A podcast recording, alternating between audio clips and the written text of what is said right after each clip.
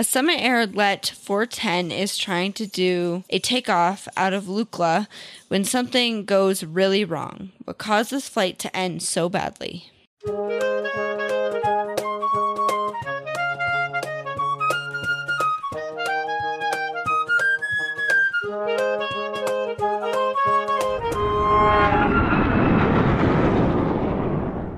Welcome back to the Hard Landings podcast, everybody. I'm Nick. I'm Miranda. And I'm Christy. Hey, Hi.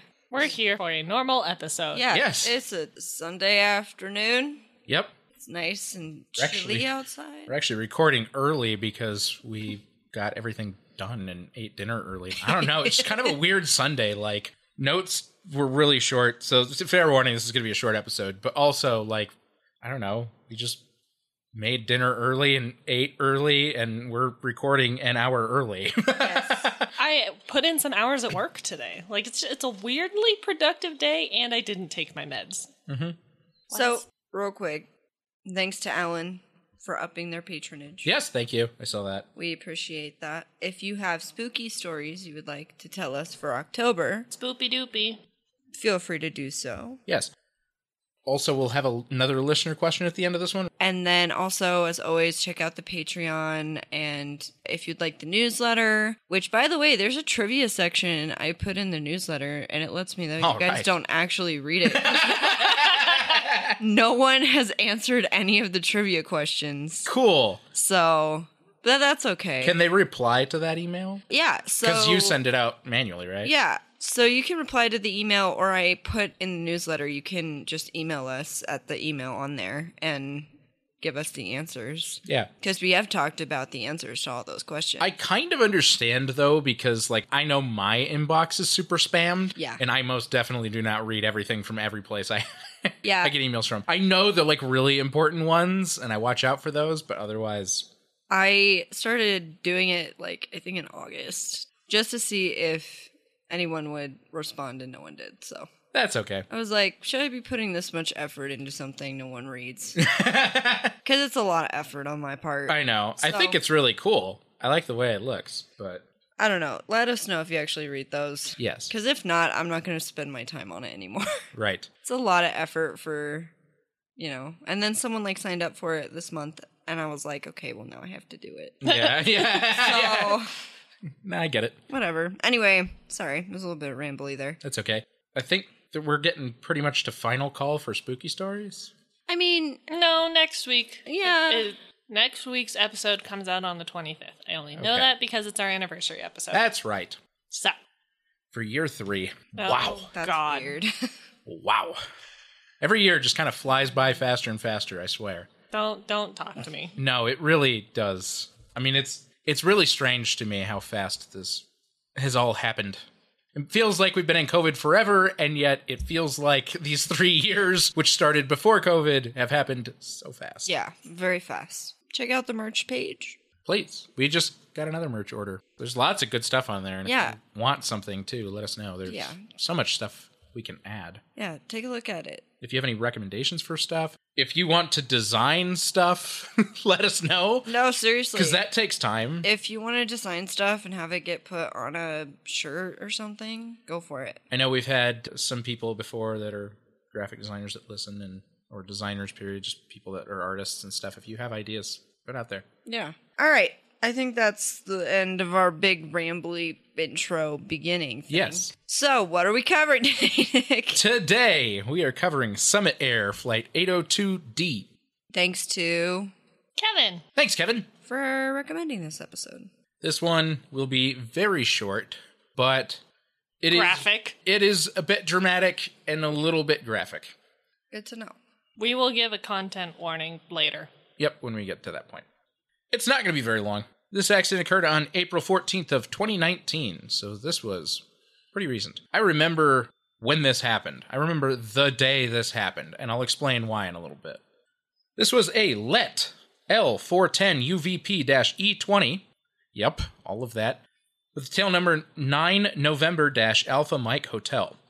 A LET is a twin turboprop high wing airplane. It is small. I think it has less than 19 seats. Not sure. It's somewhere in that range of size of aircraft. The Let 410 is a Czech built aircraft. Mm-hmm. so they're actually very pretty rare. That makes so much more sense now with my notes.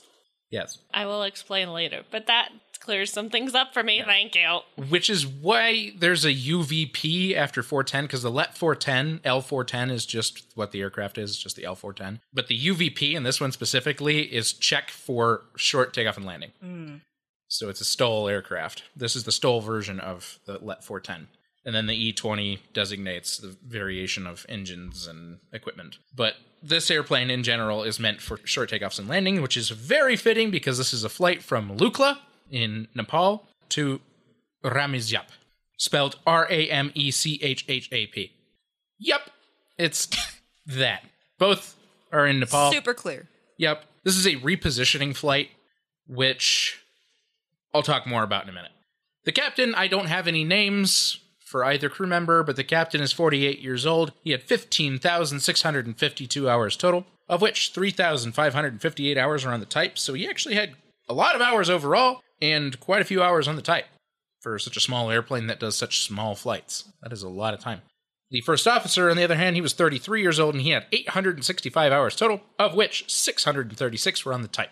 So most of his hours were on the aircraft, but he didn't have very many overall.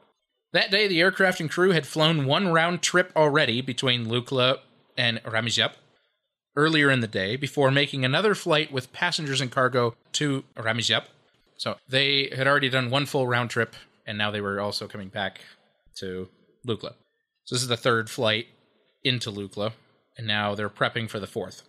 Upon arrival at Lukla at 9 a.m., the left engine was shut down. After offloading all passengers and cargo, the crew were to perform a repositioning flight with the aircraft from Lukla back to Ramizyap, which is a flight without passengers or cargo. It's literally just to reposition the airplane back to main station for whatever purpose it's used for next. For the repositioning leg, the captain was to be the pilot monitoring, while the first officer was to be the pilot flying. The captain then started the left engine at 9:03, just three minutes after they shut it down, and let everybody off. it is a very short period of time. Turnaround, Yes, it's pretty normal actually at Lukla. You'd be surprised. The airplanes don't stay on the ground for very long. I wouldn't think so. They're very small airplanes. It's a very small airport, and it is very simple operation. So everybody's in and out of there like that. I mean, they Yeah. really don't. They don't need to be there very long. The captain taxied the aircraft to runway 24, the only runway for takeoff at Lukla, because it's in one way and out the opposite, since you have to go downhill for takeoff. Mm-hmm. And lined it up with the center line for takeoff at 9:07 a.m. in 30 seconds. He then handed off controls to the first officer for takeoff, since he was supposed to be pilot flying for this leg. The takeoff roll began at 9:07 a.m. in 50 seconds, so 20 seconds after they were lined up on runway 24. CCTV footage from the airport showed that something was immediately wrong. The airplane immediately began veering to the right. The aircraft quickly skidded off the right side of the runway, traveling 42.8 feet across a grassy area before striking two security personnel standing on a wall that splits the runway from a helipad. Things get a little bit graphic from here, so fair warning, not great. The aircraft jumped the small wall, at which time the rotor blade of a running helicopter struck the window on the right side of the cockpit. The first officer perished instantly on the impact. I believe the term was slashed. In the findings, it is slayed by the rotor blade of the helicopter. That's straight out of an action film. Yep. The aircraft traveled an additional 43 feet once it passed the wall. The airplane impacted the fuselage of the same helicopter, dragging it toward another helicopter, before coming to rest just short of striking the second helicopter's fuselage, only damaging the left skid but pushing the whole helicopter eight feet. Ooh. There was somebody inside, but he was uninjured. Luckily. Yeah. Lord. Some flying debris was thrown towards some other people that were nearby, beside the helipad. The crew of the helicopter, one person, that was destroyed, suffered from a fractured tailbone, which I don't know exactly how they ended up with a fractured tailbone, and I'll show you why in a moment.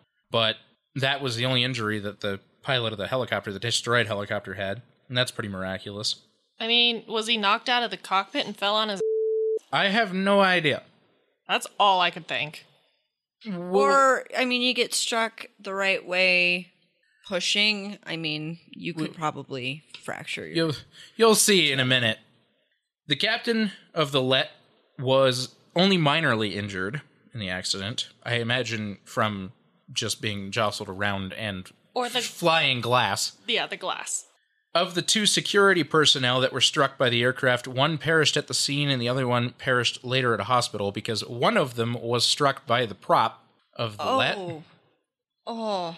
All other people nearby were not injured, or reportedly, anyways, because they weren't reported as injured in the report. However, now we'll get into it because it's the end of my notes. There is a very detailed video of this crash. It is the CCTV footage from the helipad. It is the CCTV footage from the helipad, which shows everything. So to preface this, now the some of the pictures I saw made sense mm-hmm. because I had to take pictures for the October Newsletter. newsletter, and there's a picture of the inside of the cockpit showing the thrust levers covered in blood. Yeah, so that makes a little more sense now. Yep. the specific link that we have, it plays it once at regular speed, and then it will play it again in slow motion. Pick one way or the other, but one time watch the two people on the left side of the screen, they die. And then watch the first officer's cockpit window the other time. It's not good. It's really miraculous that the person in the helicopter also didn't pass away. So here's the video. So obviously, there's a running helicopter right here. There's a helicopter standing still right there with somebody loading it. There's the two security personnel on the wall. And all these people. So they show this person get out, and I don't know who they are, but I think they get struck by some of the debris. Obviously, the security personnel, I think, are looking toward the helipad because they did not Get out of the way. or even flinch. Oh, it happened so fast. oh. And you see the person jumps out of the other helicopter and he's okay. Watch the first officer's window. Smash. Oh my god. And again, how that person in the helicopter that got Yeah. destroyed. I think he just got thrown. He might have. That wouldn't surprise me. The I- door was open, so I think he got thrown and landed on his ass. Mm-hmm. But then, okay, so let's back up now. Watch the people all the way on the left side of the screen down in front of the helipad. Some of the debris already right here is flying at them. You see there's pieces of debris flying right at them. So I feel like more people probably got injured than what's reported. The problem is is that in Lukla, there were so many people here. Like not just all these people that were literally right here, but where this camera is is a fence where people just stand and watch by the thousands. Oh no. And when the accident happened, there were so many people there. I'm sure they couldn't find people that got injured if they were looking for them. Like if they were minorly injured, they had a scratch here or there, they probably never got it reported because the reality is there were so many people present. Oh.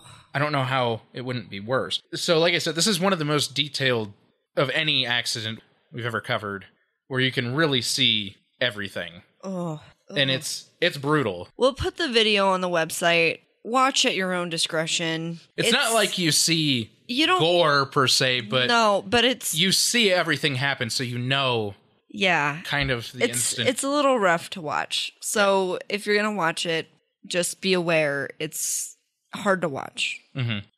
This investigation was performed by the Aircraft Accident Investigation Commission put together on the day of the accident by the government of Nepal in accordance with the ICAO, and it consisted of four members, one from Nepal, couldn't really determine what agency, one from the EASA, one from General Electric, and one from the BEA. General Electric made the engines, so Yeah. makes Yeah. sense. Both black boxes were recovered without mechanical or thermal damage. Well, that's good. I mean, Yeah. the tail is like fully intact. yes, However, Oh god, there's always a however. yes, there is. Investigators were never able to retrieve the data from the CVR despite multiple attempts by both the BEA as well as aircraft industries in the Czech Republic. That's weird. Yep. And I don't go into that that much further at all. I also didn't read it at this point in the analysis, so I forgot to throw this in here. But for whatever reason, the tower communication recording was inoperative for two days. Mm-hmm. So they didn't have. Tower communications either. No. That's weird. Yes. Ultimately, I don't know how much either recording would have done for them. No, but it's still not convenient. No. Lukla is a notoriously very dangerous airport, and there have been a lot of accidents here. As a matter of fact, two years before the one we're talking about now, the same airline and the same type of aircraft had a crash short of the runway at Lukla. Lukla has so many accidents per year with these small commercial aircraft that having this kind of information, this recorded data, is actually pretty critical, usually. And I'll get more into why Lukla has problems. But first, the FDR as well as the CCTV footage both proved to be vital parts of the investigation, as well as the captain, who was available to be interviewed. Right. This field is called a short takeoff and landing field, or STOL, which are very common in Nepal, and each has its own unique characteristics. The pilots for these runways are made to be well acquainted with them before being allowed to use them for commercial flights. These runways range from 1,400 feet at Doti to 2,200 feet at Jula, Jomsom, and Phaplu, and they vary greatly in elevation from 1,555 feet at Ramajap to 12,297 feet at Syangboche. Right. Lukla is at 9,900 feet, 9,800 feet, something like that. They also range from flat airfields to the steepest at 11.75% grade. Any guess where the 11.75% is? I know. The runway. Lukla. Oh. Yeah, it's at Lukla. That's why it's notorious for crashes, mishaps, incidents, It's on the side of a mountain. and you take off going downhill. Yeah. You land going uphill.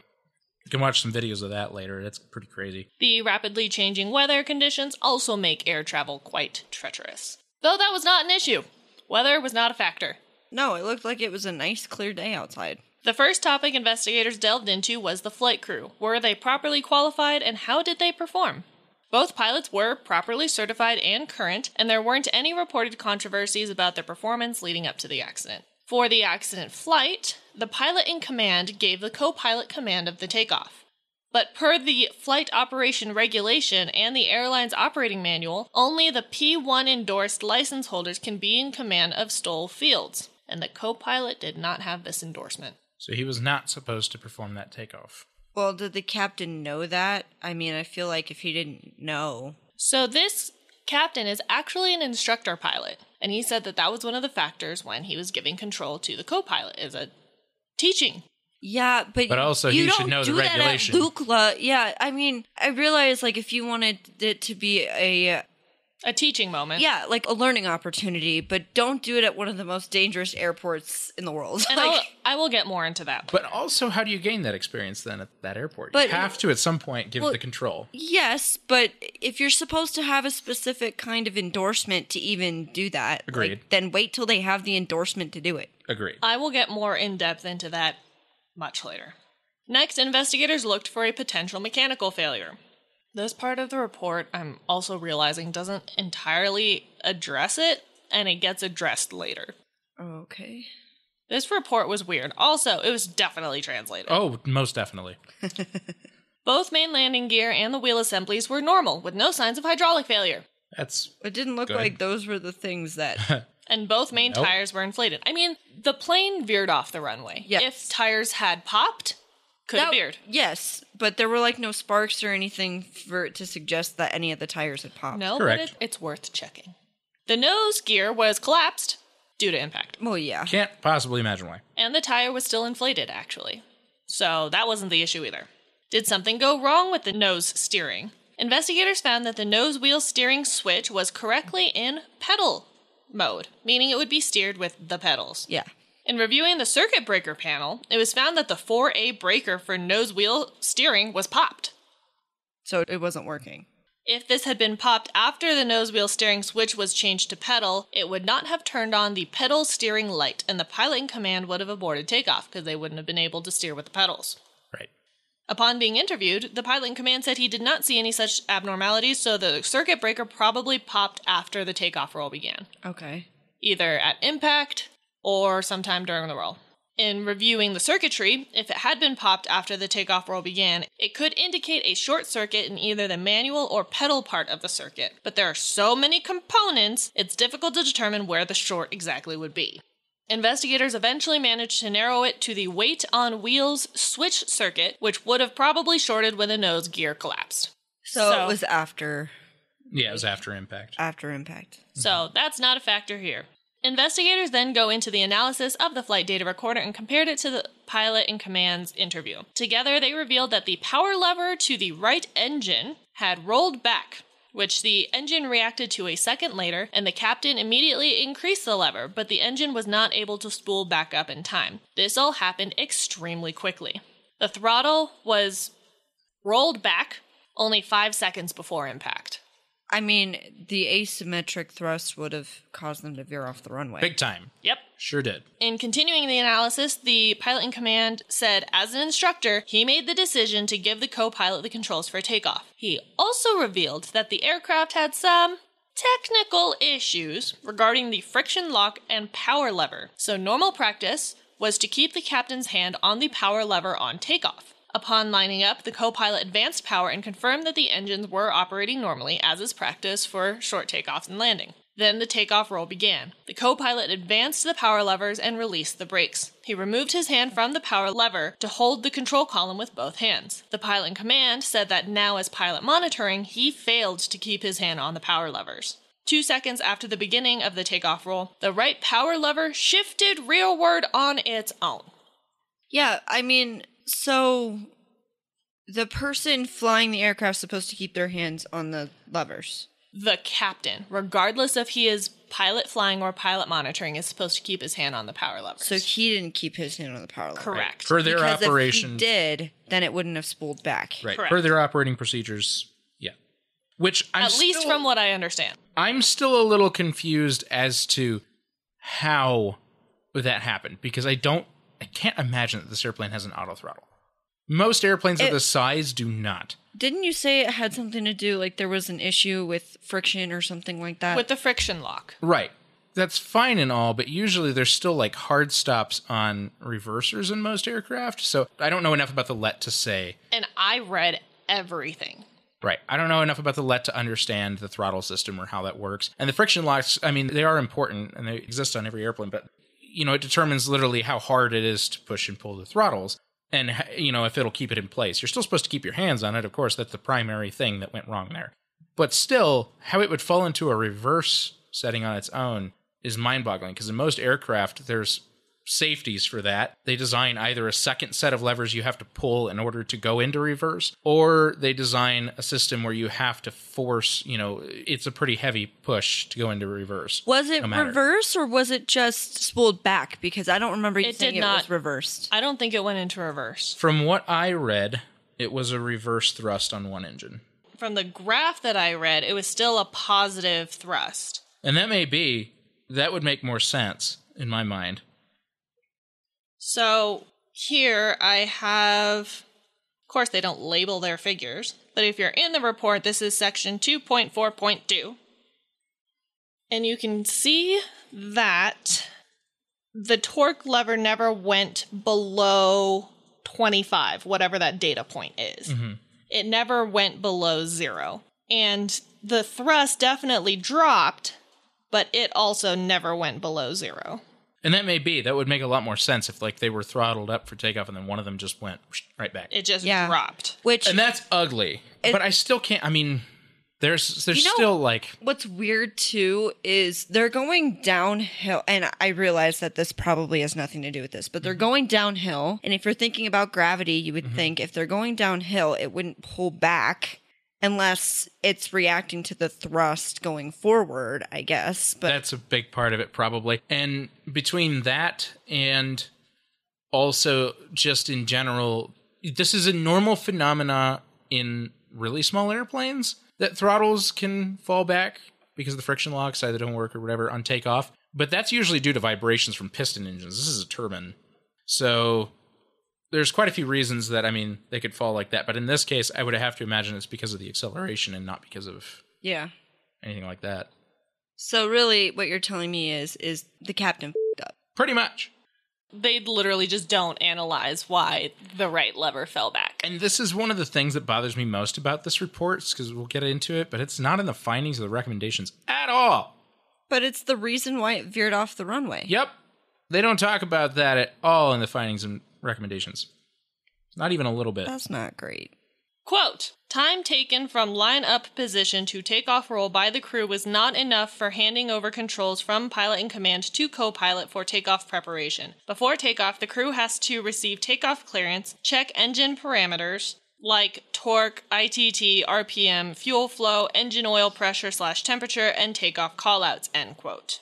The flight data recorder showed that the takeoff set torque was asymmetric 33.52% on the right engine and 44.8% on the left. The aircraft began to veer at the beginning of the slope, and the pilot in command realized that the right power lever was rolling back, so he pushed it forward and used the foot brakes to try and veer back on path. When interviewed, the captain said that his decision to advance power and apply uneven braking was inappropriate and he should have aborted takeoff using reverse thrust and foot brakes.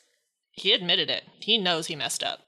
The last subject in the analysis was human factors. Having short, repetitive flights on the same route with the same crew can induce complacency. Yep. And it promotes overlooking critical items, especially given that it was an empty aircraft Yeah. in fair weather. That's the I think one of the bigger factors of deciding to give command to the co-pilot was because there's nobody there. yeah, I mean, it's nice weather. When else are you going to get that prime opportunity to practice a short takeoff at Lukla? But still, I know. like, not great. Another factor, which proved to not be a factor, but an investigated point, this occurred on the Nepalese New Year, hmm. Yep. which brought to light that the crew had celebrated the night before, which may have caused sleep deprivation and or alcohol consumption. Neither of these were found to be the case, in case you were wondering. It was also found that within Nepalese aviation, there was a strong desire for co pilots to master difficult airports before being authorized to do so, and instructor pilots rarely object, especially when you have something like an empty aircraft in good weather. And that's their Just- analysis. So I wrote a blurb in the October newsletter about training and how important it is and how you cannot be complacent because then you're putting safety at risk. Your safety is just as important as any passenger safety. Yep. You cannot make the decision because ultimately it's you and the co-pilot's life, right? Right. So making a decision like that and the company trying to get co-pilots to master airports before they're ready to do so is going to cause stuff like this to happen. Right. And I mean, this was a complete accident, right? Do I actually think that the co pilot flying was really the problem? No. No. But it added an, A factor. a factor that if the captain had been flying and he was the one to hold the levers because he wasn't monitoring, it may not have happened. Right. And so I think that though I don't think it's the actual cause of the accident, I do think that it is a notable thing to be like, Yes. no, like agree. let's not do that. It's clearly not safe, you know. I agree with that. I think that it was a bad choice. Call. Yeah, bad call. Yeah. Especially at Lukla. Yep. Of all places. Yeah, I mean, if you're going to do that at a different airport on a nice day and it was an empty airplane, sure. But when you're at a really dangerous airport like that, That's a whole different thing. Yeah. And, you know, I mean, and the littlest thing like this could happen, and then it wasn't even the co pilot's fault, right? If Right. it's, if they're following standard operating procedure, it's just, you know, just the little bit of like, oh, I'm not flying, I don't hold the levers, and it slips back, and then you panic. Right. Which what happens? The captain panicked, and then they veered off the runway. So, I would also like to say that in reading this report, it was very brief and not written in good English. That is so true. if either of us misinterpreted anything or misunderstood anything, I'm apologizing now. I'm Yep. sorry. I tried. I tried. Anyway, we're going to take a break. Yep. and then we'll come back with all the normal stuff. Yep. When you need mealtime inspiration, it's worth shopping Kroger, where you'll find over 30,000 mouthwatering choices that excite your inner foodie. And no matter what tasty choice you make, you'll enjoy our everyday low prices, plus extra ways to save, like digital coupons worth over $600 each week. You can also save up to $1 off per gallon at the pump with fuel points. More savings and more inspiring flavors make shopping Kroger worth it every time. Kroger, fresh for everyone. Fuel restrictions apply. Okay, we're back. Let's do some findings, probable cause, and recommendation. There were a total of 18 findings. I am not doing all 18 because most of them are this was not the problem, this was not the problem, this was not the problem. Ah, I see. They found that the right hand wing of the aircraft swept two police officials outside inner perimeter fence before slashing the rotor shaft of 9 November Alpha Lima Charlie, which was the helicopter. The moving rotors cut through the cockpit on the right side, slaying the first officer immediately. Ugh. That is their verbiage. Ugh. That's why I told you, because I knew. Slash is the word that I saw. Yep. And then Slaying here, which is. mm, and then entering. no, thank you. Mm-hmm. They found that co pilot flight handling procedure as pilot flying was not found in the flight operating procedures or the airline standard operating procedures for short takeoff and landing fields. This is really poorly worded, but essentially there was no legal way for that first officer to be pilot flying at the time of this takeoff mm-hmm. Nope. for the short takeoff and landing. Because per both sets of operating procedures for flight operating procedures and their standard operating procedures for the airline period, it is not okay.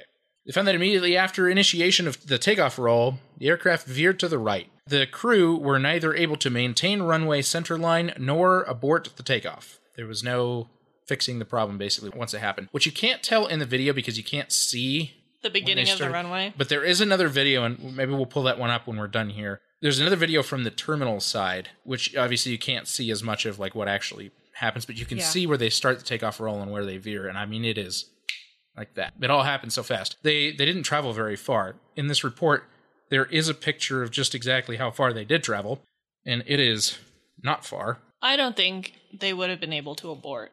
I suspect not either. There was not enough Would it per have- human factors. There was not enough time. The question also is though, if they had completely shut the engines down, would it have been as catastrophic as it was? basically what they determined is i mean per human reaction time the captain basically did pull engines to idle No, he advanced. or advanced thrust but still even if you had pulled them both to idle it probably would have been pretty much the same outcome Because it didn't have time for it to. because it was already engines off? rolling it was already rolling too quickly and going to the right and they couldn't change direction fast enough so the red line here is how far they traveled Yeah. and from this the is point they started rolling to the point they crashed and that's figure two in the report. it is that is not far No. that's probably not even 200 feet, No, probably not. which they covered that distance in less than 10 seconds. Well, that also makes me feel like that it was like the inertial force, right? Pretty much. Acting on the thrust lever. Because it. There's nothing keeping it in place. Right. And so I- once the power went forward, the thing just slipped back. While there's the potential that maybe there was some way they could have avoided this being as bad as it was, Yeah. I do think that a crash was pretty much inevitable once they had an asymmetric power Yeah. situation mm-hmm. with a pilot flying who was not. I, I think it was pretty much inevitable. Yeah. The Okay. only way this could have been prevented was if someone kept their hands on the thrust levers. Yep. Pretty much. So, I mean, this was not far at all. They didn't travel far at all. And this was, I mean, it was a very, very quick accident. Human factor says that honestly, that uh, there's not much more they could have done. So you can't, again, much to the same way that reports are, it's not to place blame, so you really can't either. They found that there was no post crash fire. There is smoke in the video if you watch all the way through to the end, but it never actually catches fire. It's just all the fluids flowing Yeah. onto hot things, but it never actually caught fire. Found that human factor analysis showed complacency in the cockpit crew. Yeah. Okay, we knew that. Basically, everything we just talked about. Human factors, Not great. there was complacency, but still, like, there was nothing they could have done based on the situation they were in. They found that the aircraft was maintained properly as per approved maintenance schedule. No maintenance work was found overdue. Now, the reason I left that one in here because that is a this wasn't a factor thing is because the throttle was known to just fall, which to me is a maintenance issue.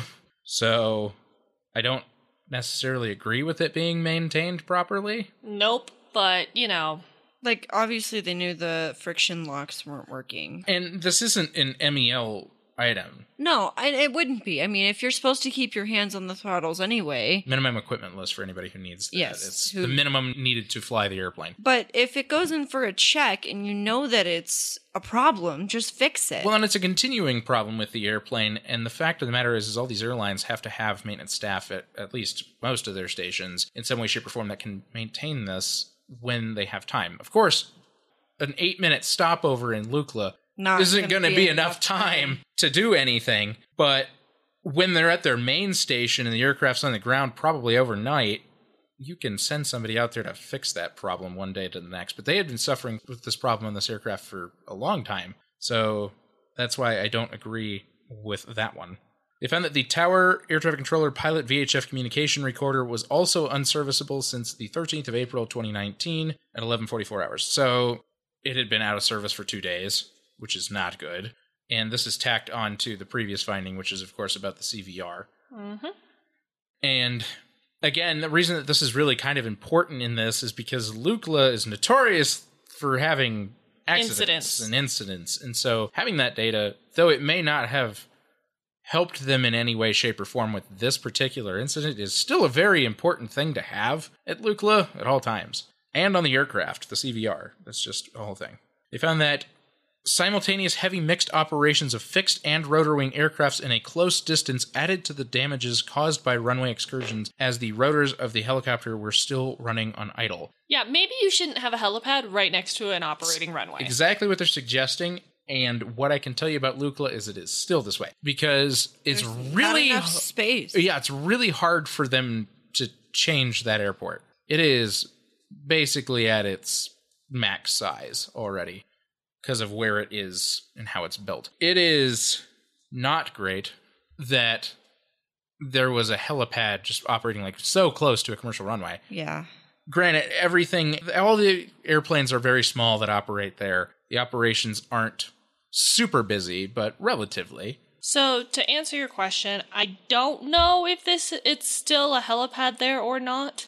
There were never helipad markings there to begin with. No, there are no markings, and still on Google Maps, there are no markings, but I mean, it's still pretty clearly like there's still two levels where the helipads are, were, I don't know, and the wall.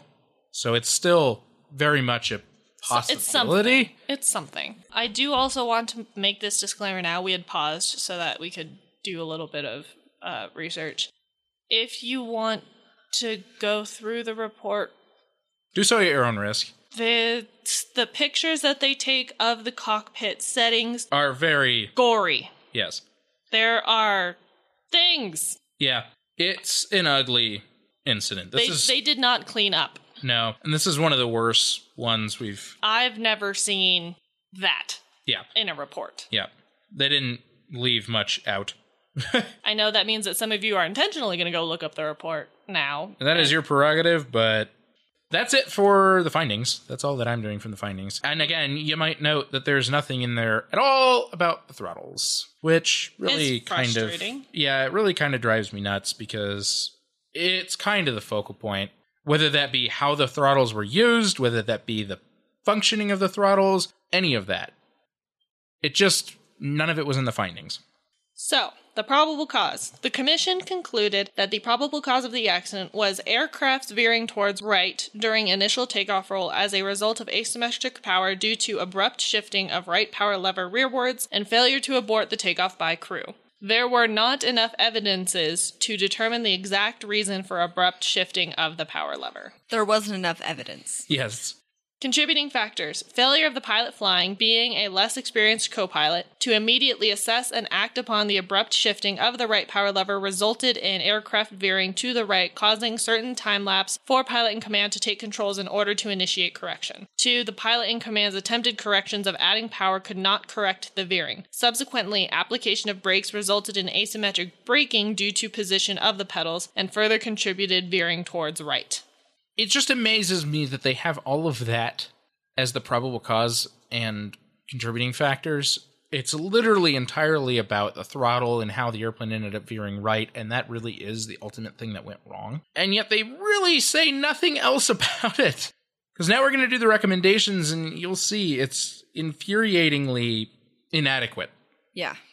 I bet. Where Random question: Where is Everest compared to Lukla? It is northwest of there. It's still a pretty good distance away, but because the terrain gets so much higher from there, it's not really possible. to So another if you try to go climb Everest, it's far away. you That's why they have fly that. into Lukla. Yes, it's why they have the helicopters there. Actually, is it's Oh. primarily for expedition drops. You can certainly hike in from Lukla, but it is a very long hike. That is another like Well, weeks worth of hiking yeah, just to get to the base. The base, and you now then have to you know go up. Yeah, and it's normally, I mean, several months long expedition should you do it. But even with a helicopter, it's going to be a lot still. So, but because of the altitude above Lukla, between Lukla and Everest, there's really not possible to put another airport in, which is why Lukla really is the closest thing you're going to get.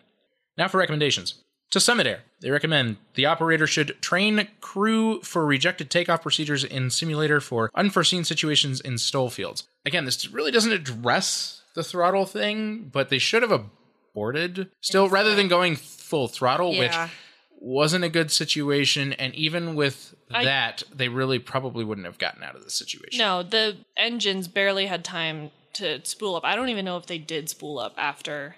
Because he only advanced Right. the right throttle lever. He kept the left one at its original power setting. Right, and I don't know if it had time before the airplane impacted. Let me pull up the flight data. In the video, that engine is still spinning when they come to rest. So, no, it never had time to respool back up. If you look at the right engine torque, yeah. Yeah. so this is when it dropped. This is when he figured it out that and started advancing it. But you can see here that the torque never. It never got Went back up. up. Yeah. Yeah. That does not surprise me in the slightest. But you can see that the thrust lever dropped at 47 seconds in this graph. I know I don't know what the timestamps are on this graph, but at 47 seconds, and then by 52 seconds had impacted. Like this was fast. Yep.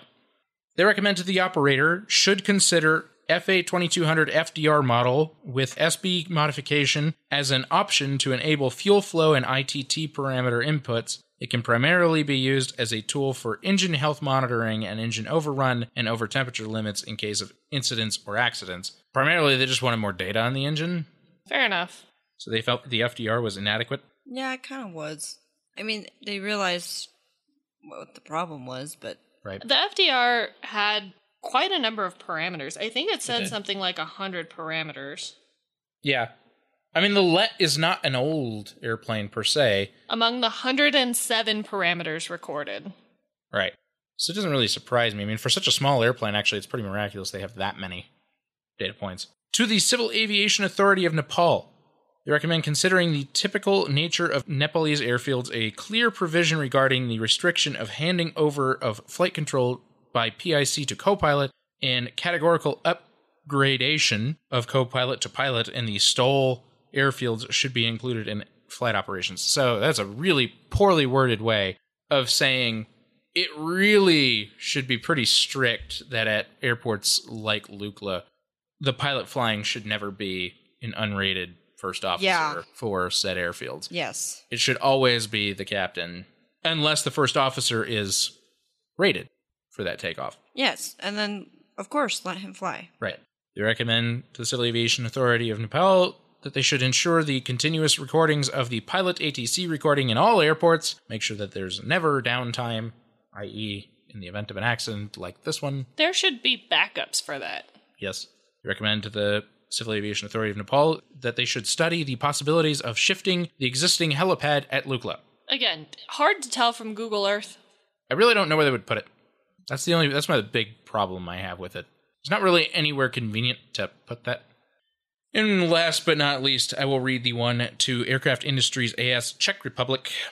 They recommend as no conclusions could be drawn as to why there were no CVR recordings in this accident, the commission advises manufacturer to preview MPD or maintenance planning document and a more robust way to ensure availability of CVR recordings. So just checking the CVR more regularly on maintenance. Again, nothing about the throttle, nothing about operations of where your hand is during the throttle. They do talk about the pilot in command and pilot flying thing, the captain and pilot flying thing, but they still don't bring up anything about the throttle and the maintenance of the throttle and the throttle issue.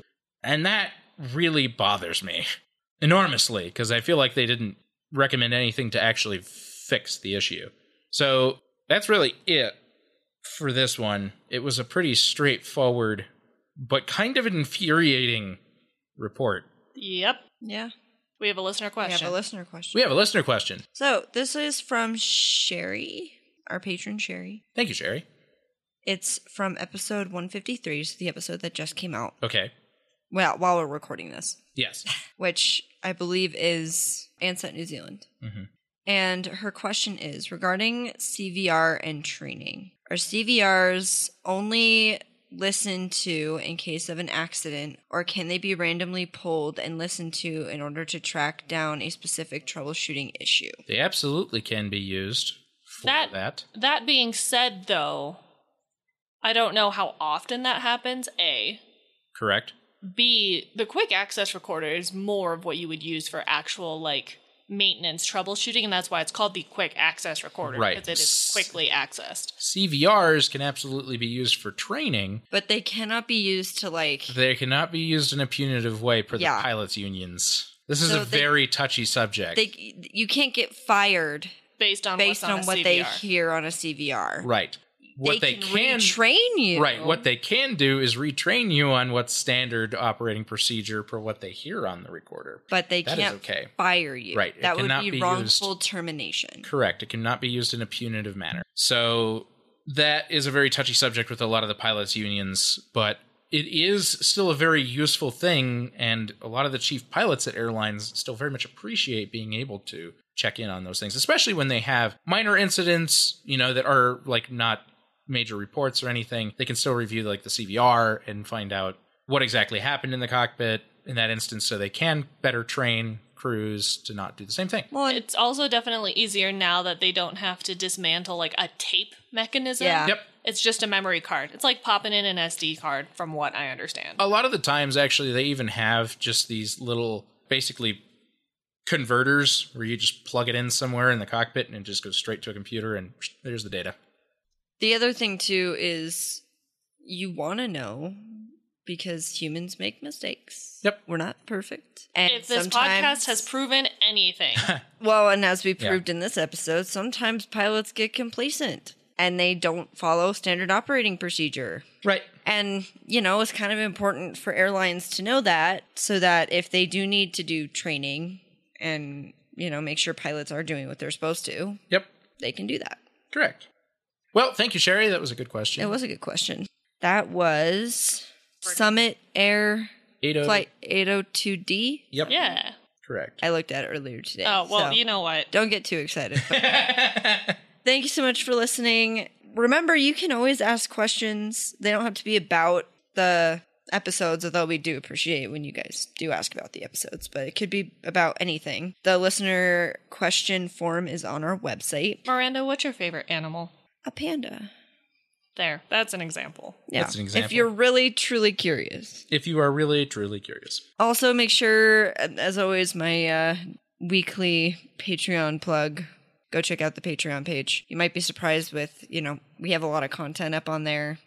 Like, we'll probably talk a little bit about this accident in our post episode today. There's blooper reel content. There's my episode content. yep I mean, there's so much stuff. So, we've given you some previews of some of this stuff recently since we did like the mini-sodes and the miranda sode on the main episodes yeah. So, I mean, if you haven't listened to those, they were back in like late May and June. Yep. So I would go take a listen to those. And, you know, you never know. You might like it.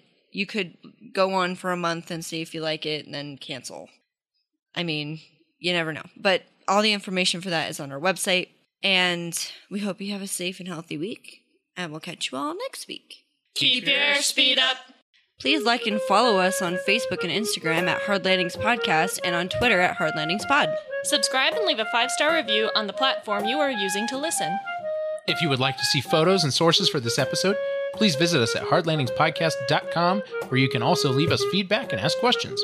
This episode was researched and written by Nick and Christy and edited by the lovely Paige. Our theme song was written by Miranda and performed by all three of us plus Leo. And our logo is by Naomi. Thanks for listening. Catch you next time.